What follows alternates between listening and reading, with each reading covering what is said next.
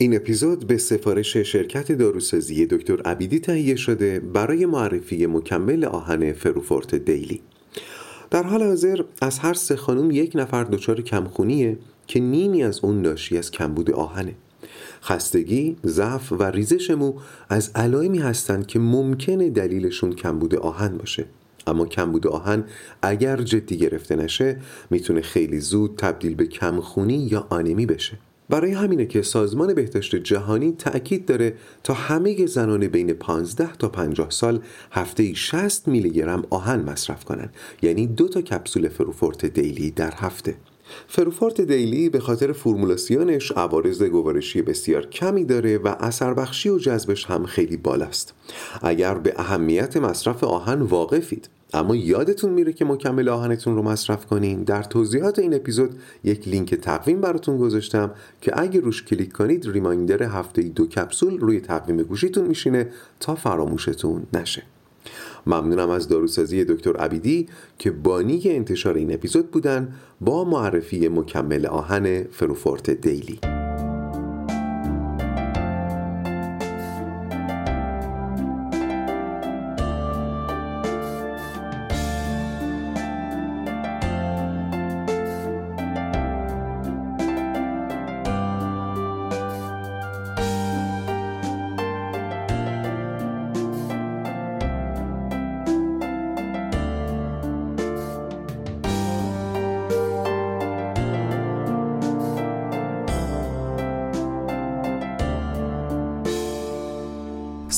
من فرزین رنجبر هستم و این راق ادبی چهارمه.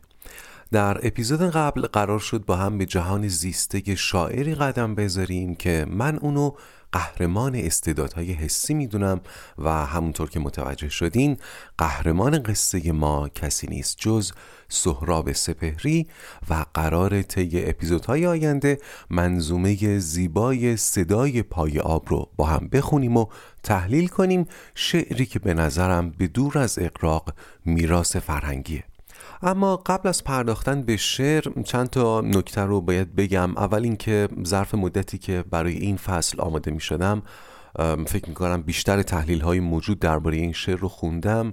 ولی نهایتا قرار تحلیل خودم رو ارائه بدم که براش مطالعه کردم فکر کردم مشورت گرفتم. ولی این شعر مثل منشور چند وجهیه و من نمی‌خوام نمی‌تونم از همه وجوه بهش بپردازم. صدای پای آب هم شعر هم مانیفست عرفانی هم زندگی نامه است هم یک مونولوگ نمایشی هم سفرنامه است هم گزارشی پدیدار شناختی هم بیان شاعرانه دلبستگی های وجودی دیه و وجوه پرشمار دیگر و من قصد دارم به قدر وسع و همتم دربارهشون حرف بزنم ولی هر چی بگم یک از هزارانه و قائلم به اینکه این شعر می‌تونه به شیبه های متنوع و حتی مختلف تحلیل بشه. داخل پرانتز در خلال تحلیل اشاره خواهم کرد که کجا مثلا به نظرم مونولوگ کجا سفرنامه است کجا زندگی نامه است و قصه نکته دیگه این که احتمالا همتون خانش دلانگیز زندگیات خسرو شکیبایی رو از این شعر شنیدین. من هم در طول این محتوا از صدای خسرو شکیبایی استفاده می کنم چون نوع خانش خسرو شکیبایی نقش زیادی در فهم عمومی از این شعر داشته. یعنی ما این شعر رو اونجوری می‌فهمیم که خسرو شکیبایی خونده نه اونجوری که سهراب سروده. و به نظر من خانش شکیبایی در عین زیبایی بعضی جاها دچار کجتابیه که به موقعش اشاره می‌کنم. اما بریم سراغ شعر. این شعر برای من پر از مثاله. مثال از مفاهیمی که در رواق از قول یالوم شنیدیم. اولین مثال هم در همین بند آغازین شعره. پس قبل از شنیدنش بیایید برگردیم به فصل آزادی و به یاد بیاریم چرخه بهبود رو. چرخه بهبود روند یک درمان موفق رو شهر می‌داد. یادتونه نقشه راه تغییر برای بهبود. نقطه آغاز چرخه بهبود چی بود؟ هستاگاهی. هستاگاهی و بعد هم حس کردن. هستاگاهی یعنی آگاهی از شیوه هستن خود در جهان. من کیم؟ کجام؟ دنیا رو چطور می‌بینم؟ نسبت من با دنیا و نسبت دنیا با من چیه؟ کیا رو دور برم می‌بینم؟ روابطم چی هست؟ حالا این هست آگاهی تو ذهنتون باشه و همراه بشیم با صدای پای آب. اهل کاشان؟ روزگارم بد نیست. تکنانی دارم. خورده هوشی سر سوزن زوقی مادری دارم بهتر از برگ درخت دوستانی بهتر از آب روان. و خدایی که در این نزدیکی است. لای این شب بوها پای آن کاج بلند. روی آگاهی آب روی قانون گیاه. خب به گوش من اینا همه هست آگاهیه در نگاه کلی. سهراب داره هستن خودش رو شهر میده. اما اگر دقیق تر بشیم نقص تر هم خواهیم شنید. مثلا وقتی میگه تکنانی دارم خورده هوشی سر سوزن زوقی ترتیب بیان اینها منو یاد حرم مازلو میندازه. نان مال طبقات پایین حرمه هوش مال طبقات میانی و ذوق مال طبقات بالای هرم این یعنی سهراب هنگام سرودن این شعر حس شکوفایی داشته دیگه. باری سهراب باز به داشتهاش اشاره می‌کنه و یکی از اونها مادری است بهتر از برگ درخت و دیگری دوستانی بهتر از آب روان. خب یه روش تحلیل اینه که ببینیم برگ درخت چه ویژگی هایی داره که سهراب وقتی می‌خواد مادرش رو توصیف کنه اونو با برگ درخت مقایسه می‌کنه و میگه مادر من از برگ درختم بهتره. این نشیوه تحلیله ولی نگاه من این نیست. این نوع تحلیل به نظرم برآمده از همون نگاه ماهیتیه که چیستی ها رو میکاوه. منظورم اینه که اگه ما بخوایم مادرمون رو از سر عشق توصیف کنیم دنبال واجه هایی میگردیم که با خودشون ارزش عرفی حمل می‌کنن. مثلا من ممکن بود بگم مادری دارم بهتر از گلهای رویده در باغهای معلق بابل. می‌بینید انگار مسابقه است که کی توصیفات شگرفتری به کار می‌بره. ولی نگاه سهراب این نیست. عظمت در نگاه سهرابه نه در آنچه بدان مینگرد. سهراب همه مظاهر وجود رو شگرف می‌بینه. اتفاقا به نظرم این جمله بیشتر از اون که نشان از ارادت سهراب به مادرش باشه ارادتش به برگ گل رو نشون میده. در دنیای سهراب برخلاف دنیای عادت زده حتی برگ درخت چنان شعنیتی داره که وقتی می‌خواد مادرش رو توصیف کنه با برگ درخت مقایسش می‌کنه و همین که مادرش رو بهتر از برگ درخت می‌بینه یعنی اوج ارادت. جمله بعد هم همینطوره دوستانی بهتر از آب روان. جالبه که سهراب اهل دوستی بوده و دوستان زیادی داشته و در توصیفشون میگه حتی از آب روان هم بهترن و من اگر آب روان رو مثل سهراب ببینم؟ دیگه نمی‌پرسم آب روان چه ویژگی هایی داره که دوستان سهراب از اونم بهترن. سهراب در ادامه برشمردن داشتهاش می‌رسه به خدایی که در این نزدیکی است. لای این شبوها پای آن کاج بلند روی آگاهی آب روی قانون گیاه. من خیلی دیدم که این بخش رو تلمیح دونستن تلمیح به این آیه قرآن و نحن اقرب الیه من حبل الورید.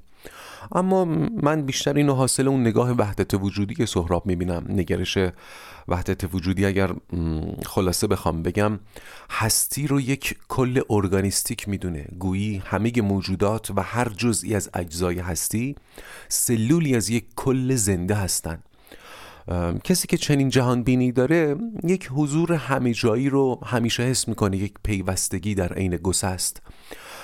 درباره تعابیری مثل آگاهی آب و قانون گیاه راستش من اینا رو تجربیات درونی سهراب می‌دونم که نشون دهنده شیوه مواجهش با جهانه. یعنی ما داریم شعر کسی رو می‌خونیم که برای آب آگاهی قائله در حیات گیاهان قانون می‌بینه. اینکه اون آگاهی ناظر به چیه این قانون قائم به کیه بر من پوشیده است. من خودم باید به آب نظر کنم و درک خودم ازش بردارم. وگرنه من هرچی بگم منظور سهراب از آگاهی آب چیه حدس و گمانه. پس سهراب یک حضور همه جایی حس می‌کرده که خودش بهش میگه خدا و در ادامه اون حضور رو لایه این شبوها و پای آن کاج بلند جاری می‌بینه. اما اینکه نقش شبوها و کاج اینجا چیه به نظر من اینها صرفا بیان مشاهده است. توی اسپیناف دوم درباره بیان مشاهده زیاد صحبت کردیم و گفتم بیان مشاهده هم مثل بیان حس یک بیان ارتباطیه برخلاف مثلا قضاوت توصیه تحلیل. من یه مثال ساده بزنم برای اونه که اسپیناف دوم نشنیدن. فرض کنید صبح از خواب بیدار شدین و سر میز صبحانه به نظرتون میاد همسرتون دمق فکریه. بیان قضاوت مثل این که بهش بگید چرا دمقی؟ ببینید ممکنه قضاوت ما درستم باشه ها و ایشون واقعا دمق باشه ولی بیان قضاوت ارتباطی نیست. کما اینکه معمولا این موقع ها جواب میشنویم نه چیزی نیست دمق نیستم. برای بیان حس باید برگردیم در خودمون و ببینیم از اینکه همسرم یا پدرم یا فرزندم الان روبروم نشسته ساکت و در خود و صبحانش هم نمی‌خوره چه حسی به من دست داده؟ بعد اون حس رو بیان کنم و کار ساده هم نیست. دسترسی به حس و بیانش تمرین و توجه می‌خواد. یه راه ارتباطی دیگه بیان مشاهده است. مثلا این جمله صبحونت رو نخوردی؟ می‌بینید قضاوتی نمی‌کنه فقط مشاهده عینیشو میگه و این فشار کمتری به طرف مقابل میاره. فرصت میده تا از هر جا که می‌خواد اگر می‌خواد حرف بزنه. سهراب هم با شعرش دنبال برقراری ارتباطه و خیلی جاها بیان حس می‌کنه بعضی جاها بیان مشاهده و تمام اینها رو شاعرانه بیان می‌کنه. برگردیم به شعر. کجا نقطه گذاشتیم؟ لای این شبوها پایان کاج بلند. گفتم که این بیان مشاهده است. حالا با این فرض می‌تونم اینطوری بگم که وقتی سهراب 36 ساله تابستان سال 43 در قریه چنار کاشان این بند رو میسرود پایین پاش یه سری گل شبو بوده که گفته لای این شبوها و در افق دیدش هم یک کاج بلند می‌دیده که گفته پای آن کاج بلند. و اگر پایین پاش یا در افق دیدش چیزای دیگری می‌دید شعر رو هم جور دیگری می‌گفت البته اینم باید تأکید کنم که این خیلی مهمه که علاوه بر حس و مشاهده شاعرانگی هم اولویت بالایی برای سهراب داره. یعنی اگر افق دیدش درختی می‌دید که آهنگ درونی اسمش شعر رو مخدوش می‌کرد نگاهش رو سمت دیگری میچرخوند تا پدیدار دیگری رو ببینه که آهنگ اسمش به شعر بیاد. و به حال خدای سهراب هم فرقی نمی‌کرد چون حضوری همیجایی است چه پای این کاج بلند چه روی یال مادیان. بسیار خوب ادامه بدیم. من مسلمانم. قبلم یک گل سرخ جانمازم چشمه مهرم نور. دشت سجاده من. من وضوع با تپش پنجره ها می‌گیرم. در نمازم جریان دارد ماه جریان دارد تیف سنگ از پشت نمازم پیداست. همه ذرات نمازم متبلور شده است. من نمازم را وقتی می‌خوانم که از آنش را باد گفته باشد سر گلدسته سرف من نمازم را پی تکبیرت الاحرام علف می‌خوانم. پی قدقامت موج. کعبه بر لب آب. کعبه زیر عقاقی هاست کعبه هم مثل نسیم می‌رود باغ به باغ می‌رود شهر به شهر. حجر الاسفد من روشنی باغچه است. خب در اینکه سهراب تا سنین جوانی مذهبی بوده شکی نیست اما اینکه آیا اعتقاداتش ادامه پیدا کرده یا چطور ادامه پیدا کرده محل بحثه ولی در تحلیل من جایی نداره چون این بند رو سراسر شاعرانه می‌بینم نه اعتقادی. سهراب در واقع عناصر و های دینی رو به خدمت شاعرانگی در آورده. نمونه های دیگری هم داریم که دقیقا همین کارو کردن. یعنی های مذهبی رو به خدمت شعر در آوردن تا معنای مورد نظرشون رو معکد کنن. منظورشون رو تعالی بدن. مثلا حافظ میگه تو کافر دل نمیبندی نقاب زلف و میترسم که مهرابم بگرداند خم آن دل ستان ابرو. می‌بینید حافظ قبله رو نسبت میده به ابروی معشوق تا ستایشش کنه. اینجا هم سهراب های دین خودش رو در عناصر طبیعت معنی می‌کنه تا طبیعت رو ستایش کرده باشه و همین وجه اگزیستانسیالشه. من مسلمانم سهراب داره میگه من مسلمانم نشون به اون نشون که قبله و جانماز و مهر و سجاده و تکبیرت الاحرام و حجر الاسود برای من تعریف داره.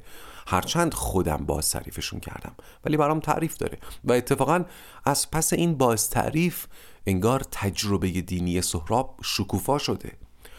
وقتی میگه همه ذرات نمازم متبلور شده است این تجربه دینی که میگم به اون معنای یونگیش منظورمه. یونگ به جای دینداری توصیه به تجربه دینی می‌کرد. یعنی می‌گفت هر کس باید برای خودش تجربه دینی و تعریفی از امر قدسی داشته باشه. این البته نظر یونگ ربطی به اگزیستانسیالیسم نداره.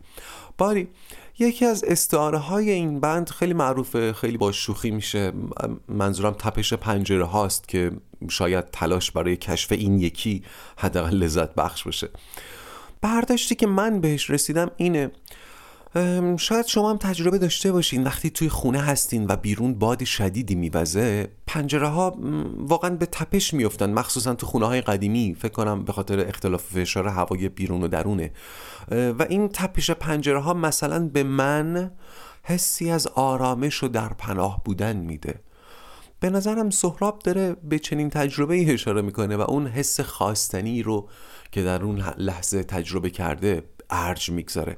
حالا من چطور به این تصویر رسیدم؟ چطور جرأت کردم اینقدر حدس بزنم؟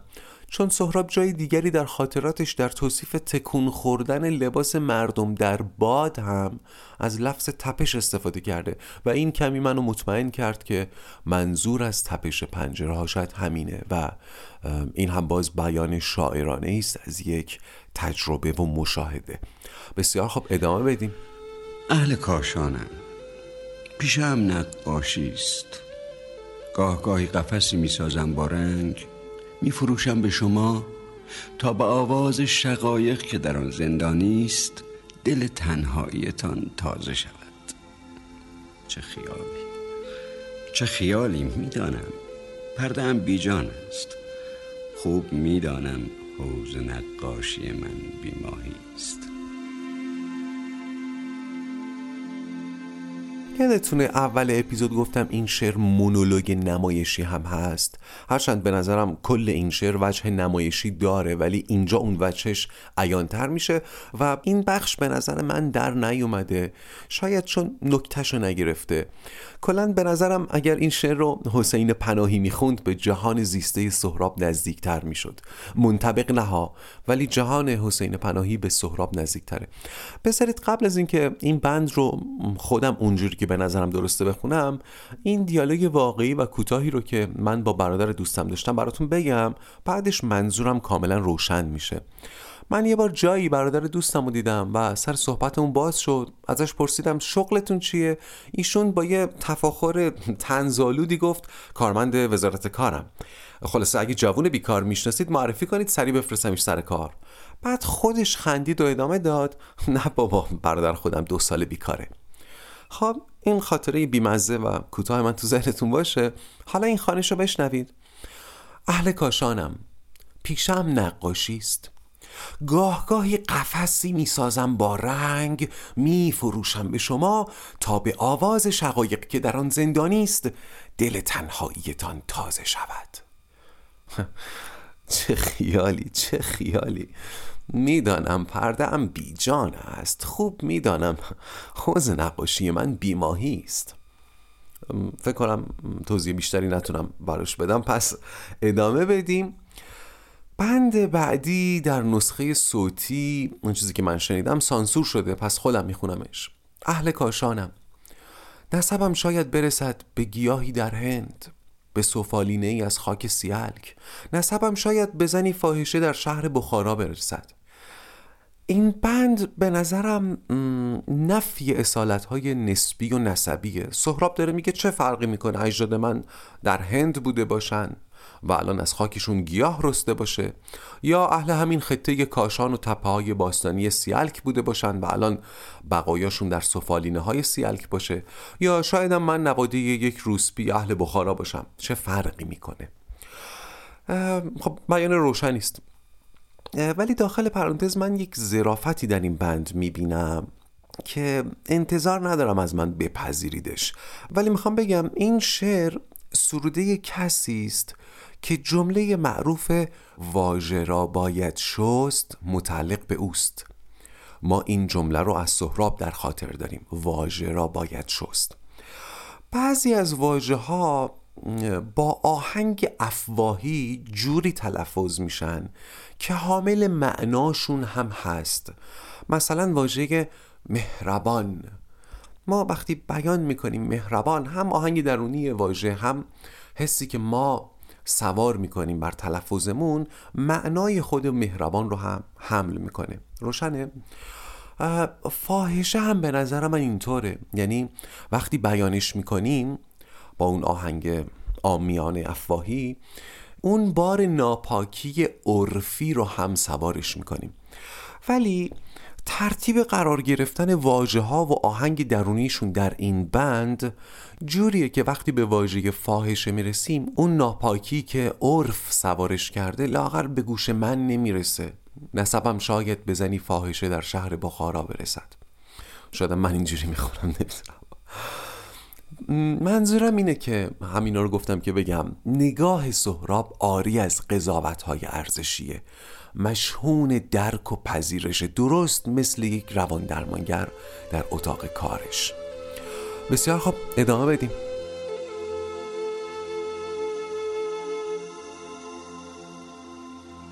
پدرم پشت دو بار آمدن چلچله ها پشت دو برف. پدرم پشت دو خوابیدن در محتابی پدرم پشت زمانها مرده است. پدرم وقتی مرد آسمان آبی بود. مادرم بیخبر از خواب پرید خواهرم زیبا شد. پدرم وقتی مرد پاسبانها همه شاعر بودند. مرد بقال از من پرسید چند من خربوزه می‌خواهی؟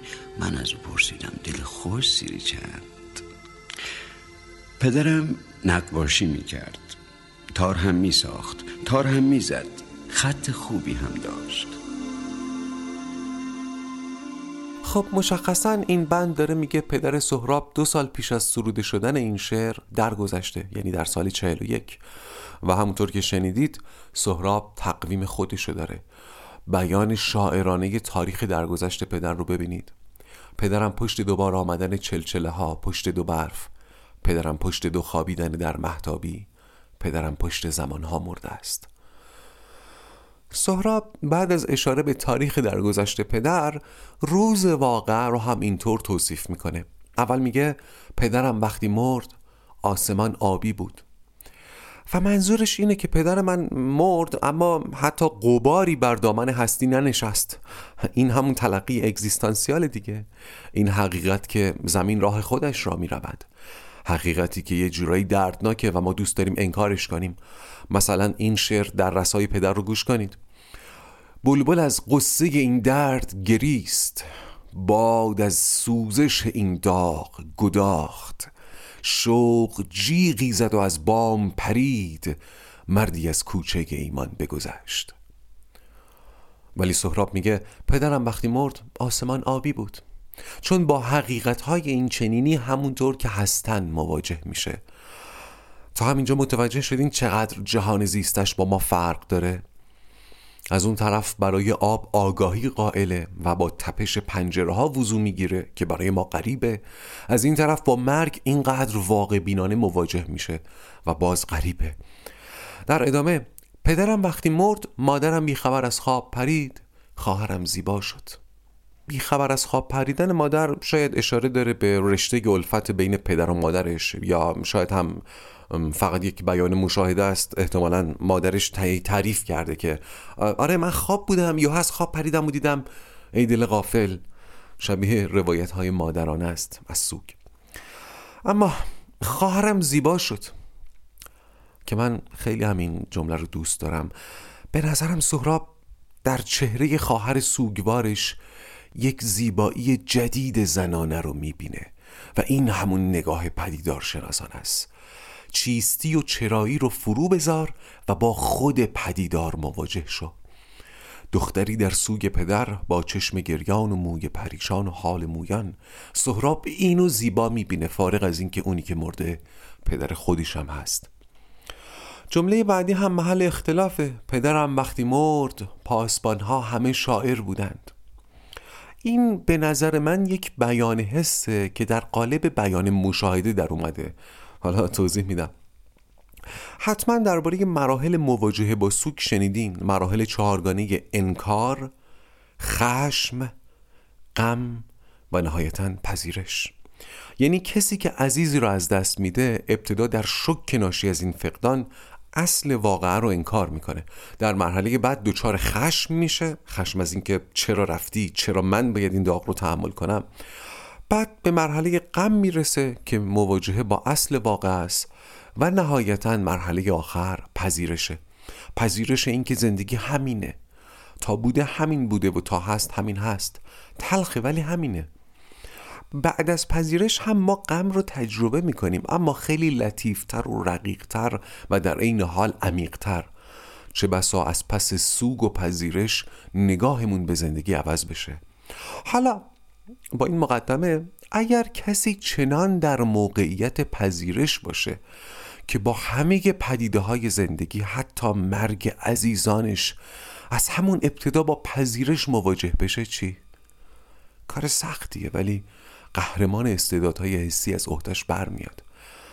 این مواجهه نباید حمله بر بیمهری بشه ها. به این فکر کنید که هر انسان رشد یافته ای چند ماه بعد از سوگ باید به همین پذیرش برسه. ولی سهراب در این پذیرش میزیسته. به این بخش از نامه سهراب به دوستش توجه کنید که به روز مرگ پدرش اشاره کرده. مرگ پدر مرا از من باز نگرفت. آسان خود را در آرامش خیش باز یافتم. زندگی ما تکه است از یک هماهنگی بزرگ. باید به دگرگونی های این تکه تن بسپاریم. پدرم در بستر خود می میرد و زنبوری در حوز خانه. وقتی به همدردی بزرگ دست یافتیم بستگی های نزدیک جای خود را به پیوندهای همه جاگیر می دهد. آن روزها که همه خیشاوندان در خانه ما بودند و چشمها تر بود من در نظام آباد تنها در دره ها می گشتم. خود را با همه چیز هماهنگ می دیدم. گاه می شد که می خواستم همه گیاهان را ببویم. در درختان فرو روم. سنگ ها را در خود بغلطانم این حس سهراب در روز مرگ پدر بوده. حالا با این ذهنیت وقتی سهراب میگه پدرم وقتی مرد پاسبان ها همه شاعر بودن به نظر می‌رسه سهراب در چنان حالت عاطفی رقیقی بوده که حتی پاسبان های تندخوی قدیم رو مثل, مثل شاعران لطیف می‌دیده. و چه بیان عجیبی چه بیان شاعرانی نقضی. سهراب اینو حس کرده ولی جوری میگه که انگار دیده و این بند جزو بندهای فانتزی این شعره. ادامه شعر هم همچنان فانتزیه.